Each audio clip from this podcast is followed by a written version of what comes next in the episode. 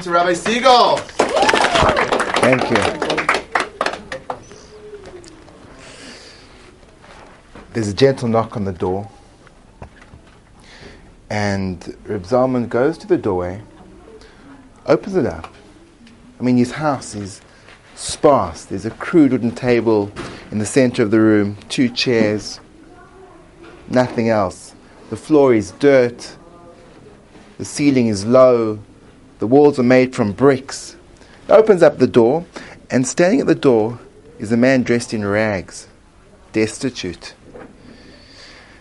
He looks at Reb Zalman and he says, Please help me. I have nothing. His body is scrawny. Zalman looks at him and he says, You know, unfortunately, I, I would love, I would love to help you, but there's nothing I can, there's nothing I can give you. And then his wife Rachel, standing across the room, he looks at her, she looks at him, and they both their eyes focus on her golden wedding band. And there's this kind of implicit agreement that he silently said between them. And she removes it from her finger. She gives it to her husband. He gives it to this poor person staying by the door and he accepts it graciously and begins to make his way towards the village to sell it, to get enough money to sustain himself for, for a while. And as he starts to walk away, he's gone about 100, 100 yards away. All of a sudden, Rachel's face changes and she flings open the door and she starts to chase him. And Zalman says, Don't do it! Don't do it! And he runs after her. She catches up to this man and she says, My ring, my ring! She says, Be careful. When you sell my ring, it's a precious one. I want to tell you the value so you don't get cheated when you sell it. Don't think it's worth less than it really is. Zalman breathes a sigh of relief. You thought you wanted it back. Very often, we can be given a gift, but if we don't know the value of the gift, we can sell it for way below its value, for way below its price. Shabbos is a gift. I'd like to today explore a few ideas related to what Shabbat is all about, how it relates to us, how we relate to it, and how in a certain way, it can give us a dimension to life which may be something that would enrich us and give us something that we may ne- never have experienced in that same way. So we look at Shabbos, and the basic point of Shabbos is quite interesting because it's referred to biblically as a day of rest. That's okay. I'm all for rest. But what's stranger is when Shabbos is referred to as a day of rest, it says, and you should rest. Why should you rest? Because? Because Hashem rested. Hashem rested! What an insult! Why do people rest? Why do people rest? To recharge. To recharge. Why do they need to recharge? Because they're? Why are they tired? Because they are? Humans. Mortal, fallible, human, fragile. They run out of energy. They need a Red Bull to keep them going. What do you think? There's this divine Red Bull that comes down on Shabbos and recharges the Creator? In fact, it sounds heretical to say that the Creator rested. Well, oh gosh, he's after six days of creation, he thinks to himself, oh my gosh, that was exhausting. Just give me a break. And he goes, oh, Baruch Hashem, Shabbos is coming. Strange. Very strange. Question number one. What's this rest all about? Question number two. Shabbos, Shabbat is referred to as the day of rest, as almost as if being the day of rest, that's a big thing to be. Now let's think about how we look at rest. The way that we look at rest is recharge. The way we look at rest is when you're exhausted, you need to get yourself relaxed and recharged so you can continue going, so that you've got the energy to work, so that you can output. So, therefore, in a hierarchical relationship, what's more important, what's less important, what's primary and what's secondary. So, getting out there, doing stuff is primary. But you can't go on forever because we're not perpetually energized, so you need to take a break. So, really, rest is a facilitator to work. It's secondary, it's an accessory, it's not something which has intrinsic value. It's got value because it facilitates something else. But for example, if you could somehow generate energy without needing to rest, it would be preferable. You get rid of all this wasted time. So seemingly, there's nothing intrinsically valuable about rest. Contextually, in a daily busy life, because we become exhausted, we need to rest. But if we wouldn't, why would we ever rest? Rest has no value, and therefore to call Shabbat the day of rest seems to be demeaning its stature, not increasing it. So, those are the two points which I think lead into what will be for us a complete and total shift of mind as to what rest is, and to what Shabbos is, and to what God was doing when He said He rested. Good? Okay, here it goes. Here it goes. Let's go a little bit deeper. Let's do the point of let's ask a why question. Let's ask ourselves, what is it about resting that recharges us? Why does inactivity allow us to become more active afterwards? So it's obviously a physical explanation, physiological explanation. The body becomes depleted and it requires a recharging. But there's also a spiritual explanation. And the spiritual explanation begins with a premise. The premise is as follows Life has a source. There's a source to life, and the ultimate source to life is Hashem. He's God, the Creator. He generates life, He creates, He energizes. And the Creator is essentially spiritual, beyond the physical, beyond the material. And that's where the source of life, that's where the wellspring of life rests. So what happens is as follows. The way that one would spiritually process the idea of needing rest is as a person becomes more and more involved in physical activity, he becomes further and further distanced from a spiritual source. The further away we move from the source of life, the less life there's left in us. So we become tired, we become de energized. So, what do we do? In order for us to get back to the source of life, we have to desist, we have to hold back, and we have to sleep. Now, sleep in the Jewish world is a very interesting thing. Mahatma Gandhi said, which I thought was beautiful the way of expressing it. He said, Every night we die, and in the morning we are reborn. I love that idea because it gives a complete different focus to the way we process the act of sleep. The act of sleep is an act of surrender. And according to Jewish tradition, when a person sleeps, his soul ascends, meaning he's able to completely remove himself. Complete sleep is the removal of oneself from the physical world in order to become spiritually nourished, in order to become reconnected to one source. And after that, we wake up, reborn. We wake up recharged because we've reconnected our source. And then we go into our day, and in the course of our day, we move further and further away. We get involved in the material, in the physical. We get distracted. And slowly but surely, that connection becomes dissipated, it becomes more tenuous, and we start to feel the lack.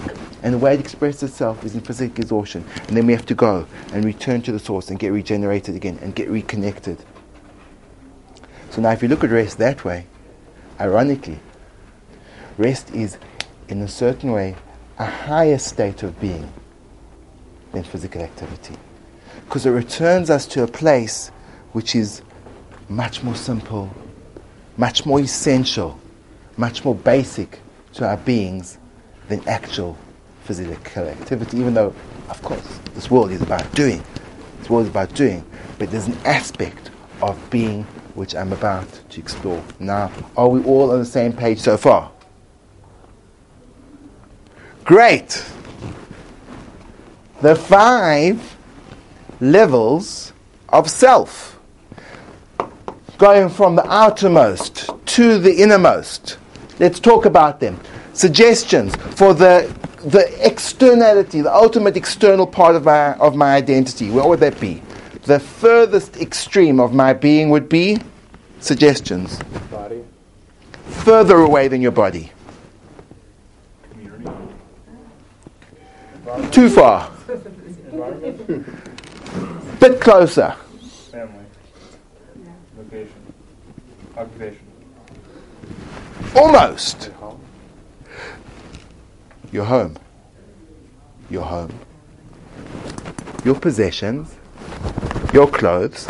We, we all realize that we, express ourselves through our possessions. That's why we choose to wear the clothes we wear. Let's choose, we choose to buy the car that we want to drive. We wear the watches that we like because our personality is expressed through our possessions. So the first, let's say, level of identity is possessions. What we have. That's on the outside.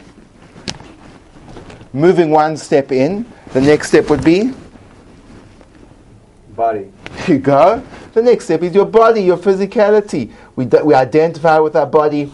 We take pride in the way we look. We connect ourselves. We recognize our faces in the mirror. We're concerned about our faces. I'm concerned about my fast receding hairline. A little bit too late. But we're concerned about the way we look, the way we present ourselves for the follically challenged amongst us. So the next step in is your body. Going deeper, deeper, deeper, deeper. Where would we get to next? Too quick, too quick. We're not there yet. We're not there yet. Slowly, slowly. Mind. Your mind. Before your mind, I'd like to call this your emotions, your personality.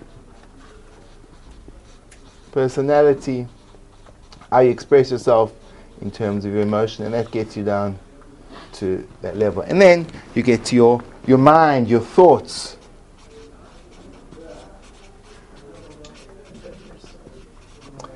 Oh.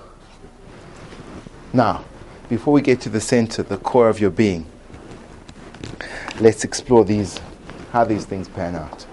So, our identities generally rest. They're not, they're not located in one of these things alone.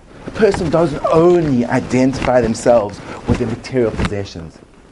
They don't only identify themselves by their physical appearance. They don't only identify themselves by the way they interact emotionally or the way that they think and conceive of life. Generally, our identity is spread over all those aspects. So there's a part of us which is connected to our ex- physical expression in terms of possession. There's a part of us which looks at our bodies as a form of identity. There's a part of us that looks at our personality and part of us that looks at our thoughts, correct? And the truth is, as people vary, the different places of, of emphasis where you put yourself varies according to people. Some people are very strongly identified with their property and their possessions, and less so with their mind and with their personality. And other people is more so with their mind. And other people who so it's all with the body. So we, we spread ourselves over. Now, I want to tell you something which I really think is transformational in terms of how we perceive these things. I would like to challenge that whole thing. I would like to take it and throw it out the window. No, no, no! No, no, no, no! Your identity is not possessions, body, emotions, thoughts. No, no, no, no, no, no. None of those. And I'll try to explain this, and I don't know if it will work, but I'll give it a bash. In Judaism, there's an idea called idolatry. On the one hand, and we believe in God. So now look at this. I take this chair, okay? Now, I would be a heretic if I said, Is God in this chair? If I said no, I'd be a heretic. Of course what do you think's keeping it going? Inside the tiny atoms, the atoms are driven by energy, the energy is given by God. So God is here. Next step. Well, why not just bow down and worship the chair? God's there.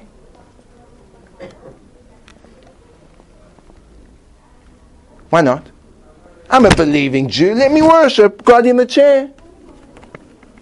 Why not? Say again? He's everywhere. in one's face, but he's not in one's face, he's everywhere. In other words, even though God is in the chair, He is not the chair. He uses the chair to manifest Himself, to be a vehicle of expression.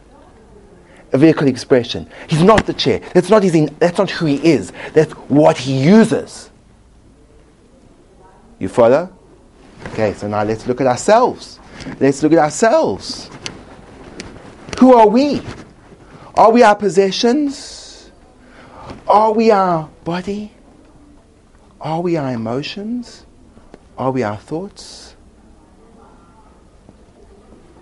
In truth, every single one of us is immortal. And every single one of us is really this. We have a soul. But the soul has to gain entrance into this earthly existence. So he needs vehicles of expression. And the vehicles of expression that the soul uses have different complexities and subtleties. The first vehicle expression, the deepest vehicle expression that the soul can use to express itself, are thoughts. Then it can use emotions as a tool of expression. And then it can use the body as a tool of expressions, and it can even use possessions. For example, our souls are pure. Every single person's soul is pure and can never be defiled. And one of the deepest needs of my soul is to extend kindness to others. So, therefore, if that power of the soul dresses up in a thought, I'll use my intellectual capacities to intuit someone else's need and say, Hi, would you like some water? It came through a thought. I anticipated, I considered, I could even tactically plan in the intellectual frame a way of expressing that desire for kindness. And then I would feel it in my heart that it just wouldn't be a cold giving over of something to you, but actually feel the experience of connection to you. And I'd use my body to perform the action, and I'd take of my own possessions to give it to you. So, therefore, when I've got this deeper inner essence and I'd like to use it as a mechanism of expression, I need a tool. So, I need to use my thoughts to assist me. I need to use my emotions to convey. I need to use my body to act. And I need to use my possessions to transfer and to give and to enrich others. So therefore, when I look at myself as this, oh no, I'm not my possessions, my body, my emotions, my thoughts. I'm my soul. But I use my thoughts, my emotions, my body, and my possessions to facilitate, to express, to bring into the world this divine part of self, this immortal part of self, this eternal being that I am. And if so, okay, so if so, it completely transforms my position in terms of my own identity. No longer am I a body that has a soul, but I'm a soul that has a body. I need the body, I need the emotions. I'm a soul that has thoughts, I'm a soul that has feelings, but I'm essentially, deeply, immortally a soul. That's my essence. We're all together? Now let's talk about Shabbos. Back to Shabbos, back to Shabbos. And let's talk about what we normally do. What we normally do is we're given a purpose in this world. This world is an imperfect place. We've been put on this earthly realm to perfect it and to perfect ourselves. And therefore, for six days a week, what do we do? We go out there and we try to move the soul through these vehicles and do and think and be productive. And we try to elevate the physical world. We try to translate the temporary into the permanent. And when we see something happening, we try to give it a context which is above and beyond, just transcendent. We can transform the act of eating an apple into a moment of blissful connection. And there's a whole system of meditative prayer designed in order for that to happen. So that eating doesn't just become the point of nutritional recharging or indulgence in desire, it becomes a moment of connection to something above and beyond. That's the idea of a, of a bracha, a bracha. Bracha is the idea of reconnecting something to a higher source. So that the act of eating doesn't just become an indulgence, it becomes a mechanism of transcendence. And essentially, everything in this world we use as a kli, a vessel to do something bigger. You can take a conversation and you can be indulgent or you can be transcendent. You can think about the other person and connect to a higher value of kindness. You can use your power as self control and resistance. And therefore, something which comes in front of you, a temptation of perhaps integrity and honesty, when you resist it, you've transformed that moment into an eternity. Because the value of truth will never, never. I do this great exercise. Um, to put across the notion of eternity. Okay? Um, it, may, it may require you and I know this is always a painful thing to do. It may require you um, tearing out that center page of your of your booklets over here.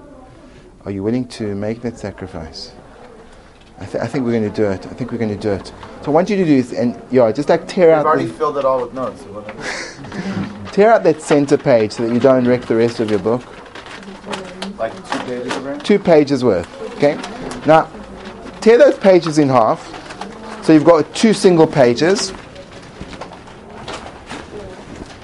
Gotta find the staple.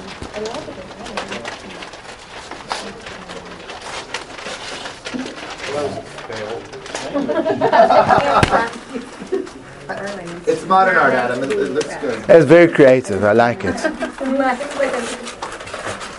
Okay, so now what I want you now you've got those two papers. I'm, I'm going to call on your engineering skills, and I want you from one of those papers to fold a paper aeroplane.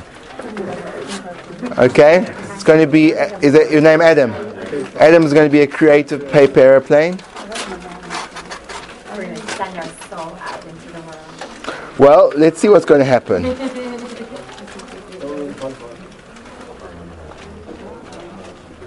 don't know how to do it. I don't know how to do this.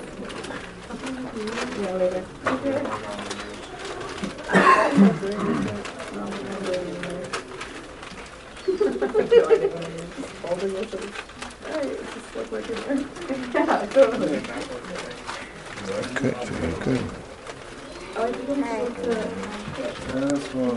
very good. Rachel. It's not gonna fly. Hi. I can tell. Okay, well, one thing. Before you throw them, we're actually going to have a we're going to have a competition here. Can we see these pictures? Goodness, broken wings. H. I didn't do anything. What sign is it? No, he told me it's not gonna fly. I'm looking at aerodynamics. I have no idea what fix our wings. Such good wings. I don't. I I have no idea what this looks like. I could be wrong. Oh, I've been Well, I wrong guess before. there's only one way to find out. Okay. To see how We far throw it goes. now. So yeah, we, we're going we're going for distance at this point in This will go further though than we planned. Okay, good. Keep it going. Keep it. I like that. Okay. So now now we're going to have a competition. It looks a little chilly. Now we're going to have a competition of let's see who can propel their their aeronautical masterpiece Vehicle. the vehicle the furthest. Okay, shall we shall we start with Rabbi Garfinkel? Let's see that beauty. Hold. Look at the form. Look at the form. Aerodyna- aerodynamic design. Whoa, very good. Go on. Give mine a kiss. Interesting. Whoa. Okay, creative, diverse. This way that way? Either your choice. Your choice. Very nice. Whoa, the winner so far. I really remember going far. Whoa, very nice, very nice. Keep on going, keep on going. Let's see these things fly. Okay, he's a consultant. He's not an engineer. there we go. And creative. Oh. Okay, not bad. Okay, To begin with. Okay. okay, so in the process. Oh. Oh, Watch out. There you go, the winner. So, so now, with your second piece of paper, with your second piece of paper, what I want you to do is I want you to reproduce your first model. Okay, oh, fir- reproduce the first model you made. Very easy for you.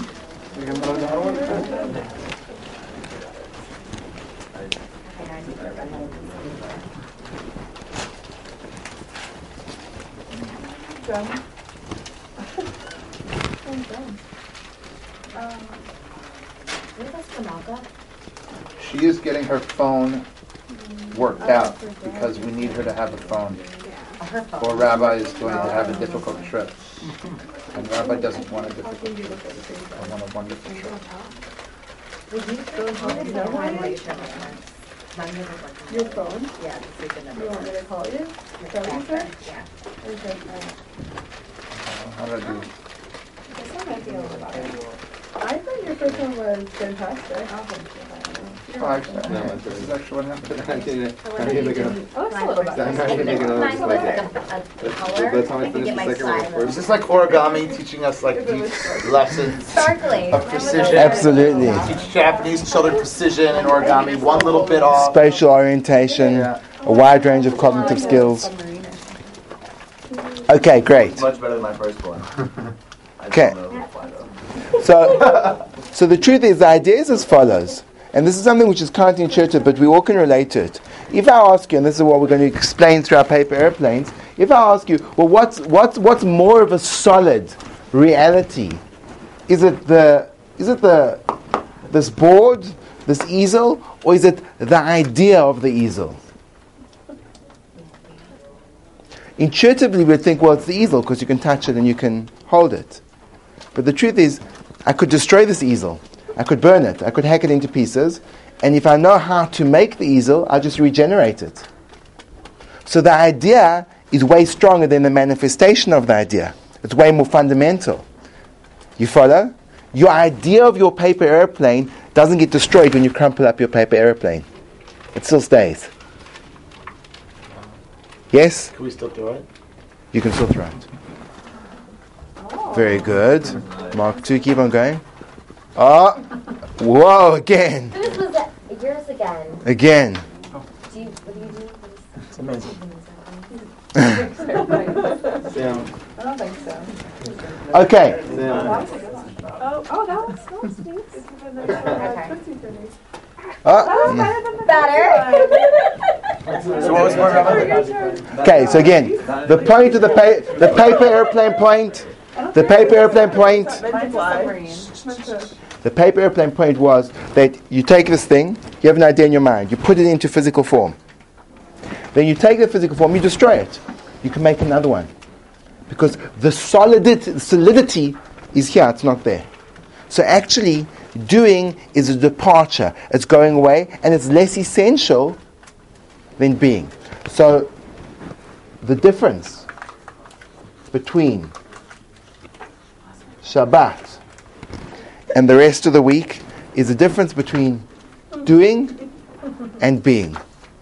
On Shabbat, you take all these five levels of self, and what happens is as follows there's a whole system which is structured to allow a person to reconnect to a more fundamental sense of self. How do you do that?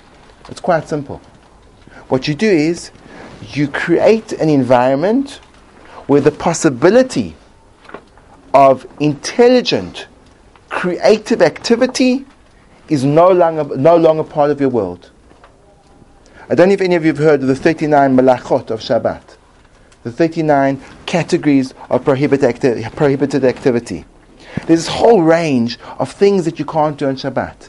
The things that you can't do on Shabbat is to create a cessation. It's to create a reconnection of instead of outputting, turn everything inwards. In other words, when we're out there and we're acting and we're doing and we're drawing and we're painting and we're building and we're driving and we're being creative, we're imposing ourselves on the world. So what we're doing is we're taking the soul and we're putting it out there. We're translating it into the physical world. And that's the great thing, and that's what we have to do for six days. And there's one day when we say, okay, now we're going to reconnect. Now we're going to turn off all the sounds.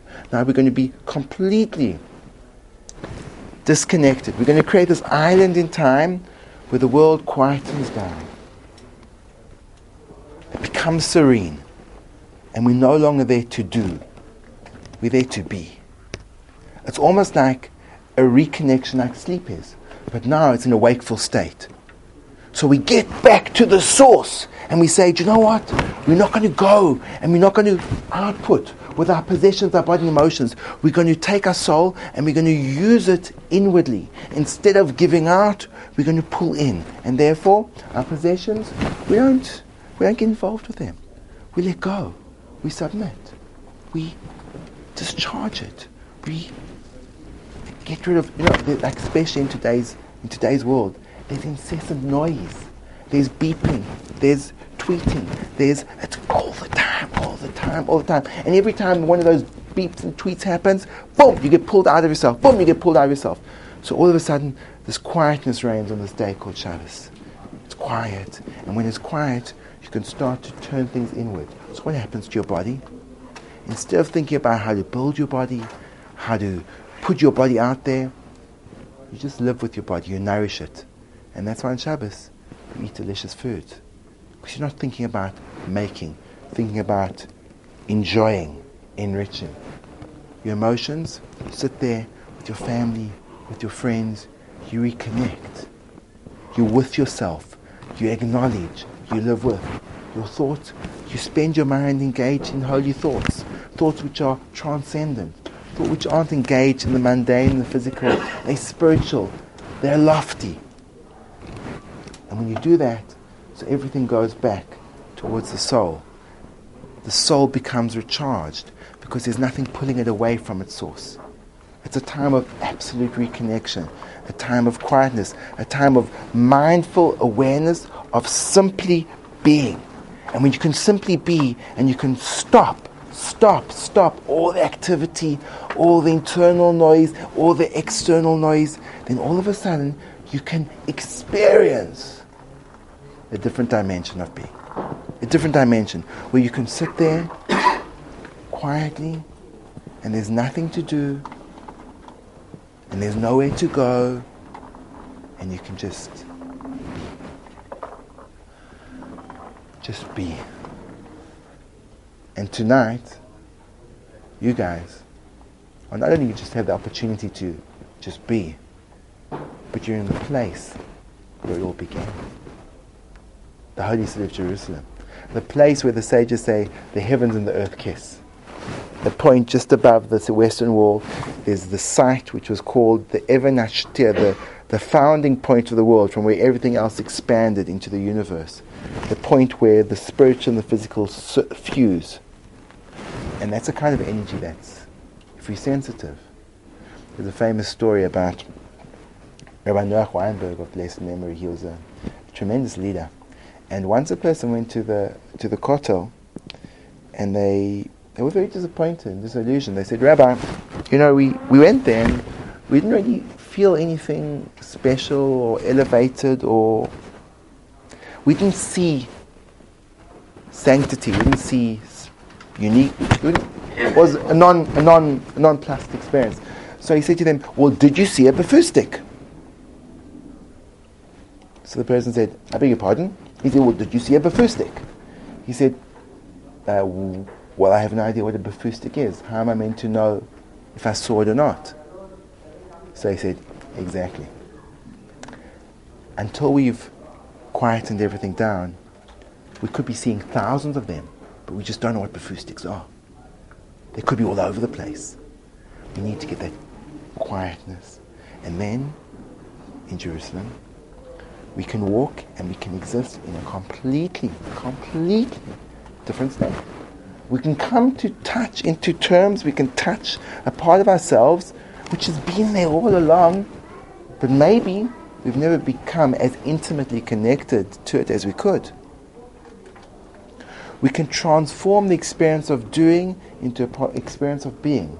And there's nothing there to distract us. And then we can just search inwards and find that part of ourselves which is completely transcendent and immortal. And once we hit there, then how could we ever be, ever, how could you ever experience anything which is a greater delight, joy? It's, it's everything. It's everything. Everything begins with nothing. Everything else calms down. And then the ani, which is the Hebrew word for I, becomes the ayin, which is the Hebrew word for nothingness. And when a person lets go of everything, that's when it all begins. That's when it all begins. You're able to connect to something which is way deeper than the manifestation, than the paper, aer- paper aeroplane of ourselves. The behind everything, the physical dissipates, and we can experience a completely different side of reality. But we have to learn how to walk. And this is something I want to leave you with because it's something tangible and something which the sages intuited would help us to get into that state of being. Now, I don't know if you know there's like this huge, and it's quite interesting because in the world today there's a massive wave of the mindfulness movement which is spreading everywhere. I don't know if you guys are being familiarized with it. We're tweeting, I don't know. Okay, so, so mindfulness is, like it's become very widespread. It was you know it was on the cover page of Time a few months ago, and even like some major corporates are having these meditation rooms. But one of the ways of mindfulness, one of the activities that they encourage people to do is called a mindfulness walk, where you instead of walking to somewhere, the act and the process of walking becomes your focus. Now, our sages beat mindfulness to the to the act, and they instituted this um, thousands of years ago. That on Shabbos you have to learn how to walk differently, and the way that it is, is expressed is you shouldn't take gigantic big steps. You shouldn't stride. You should time your steps so that your steps are small, because when you've got small steps, you have to slow down. You're not in a hurry. You're not going anywhere. And what can happen is, as you walk with these small steps, you become aware through your body of being able to be present in the moment. Your physical body starts to direct you back towards your soul, and it calms your emotions and it focuses your thoughts until you can just walk. You have nowhere to go. So, if I can leave you with a way of capturing this whole elaborate system. Just putting one foot in front of the other, but without the desire to push it too far, and try out. Try out. Try walking.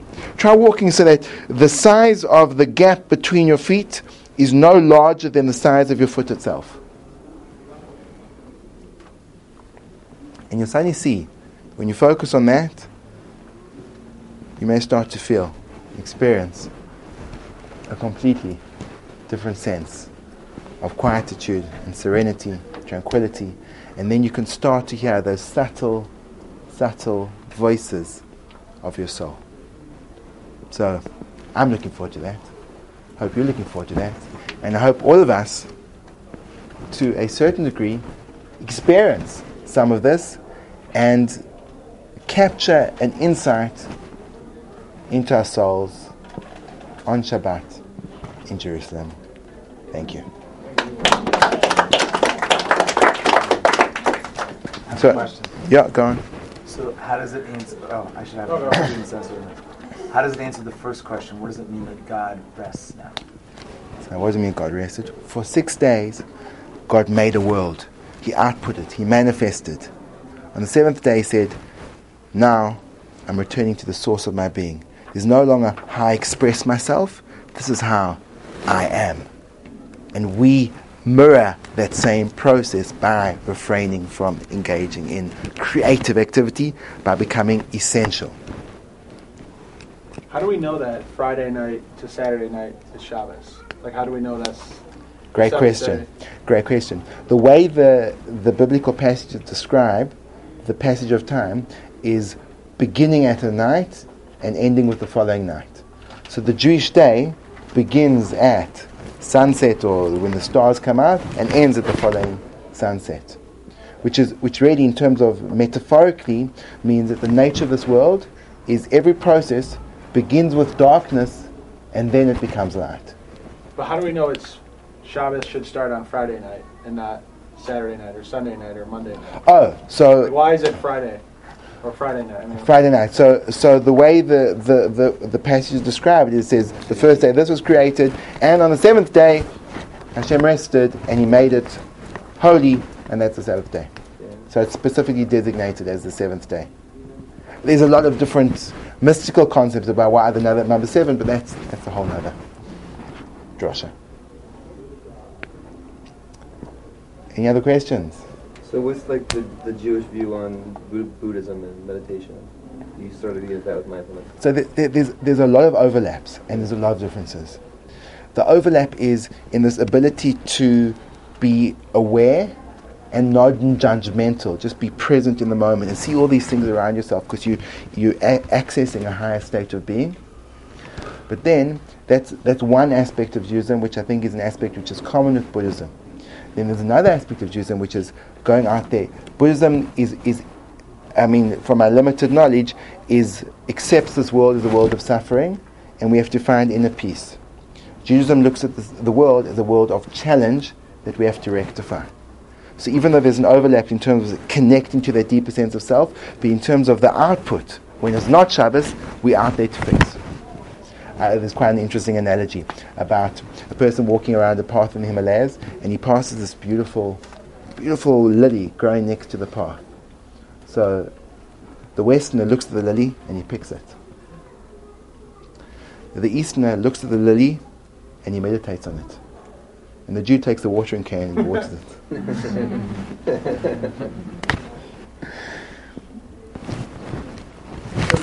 Couldn't you kind of look at it in a different way? Um, because I mean, for the first six days, there's so many, there's so many distractions. You've got your phone, you've got your work, you've got everything, and then on the seventh day, you're kind of reflecting. You're taking away from all that. So couldn't you, like, instead of like a kind of a resting, kind of a day off, couldn't you consider it like a day on?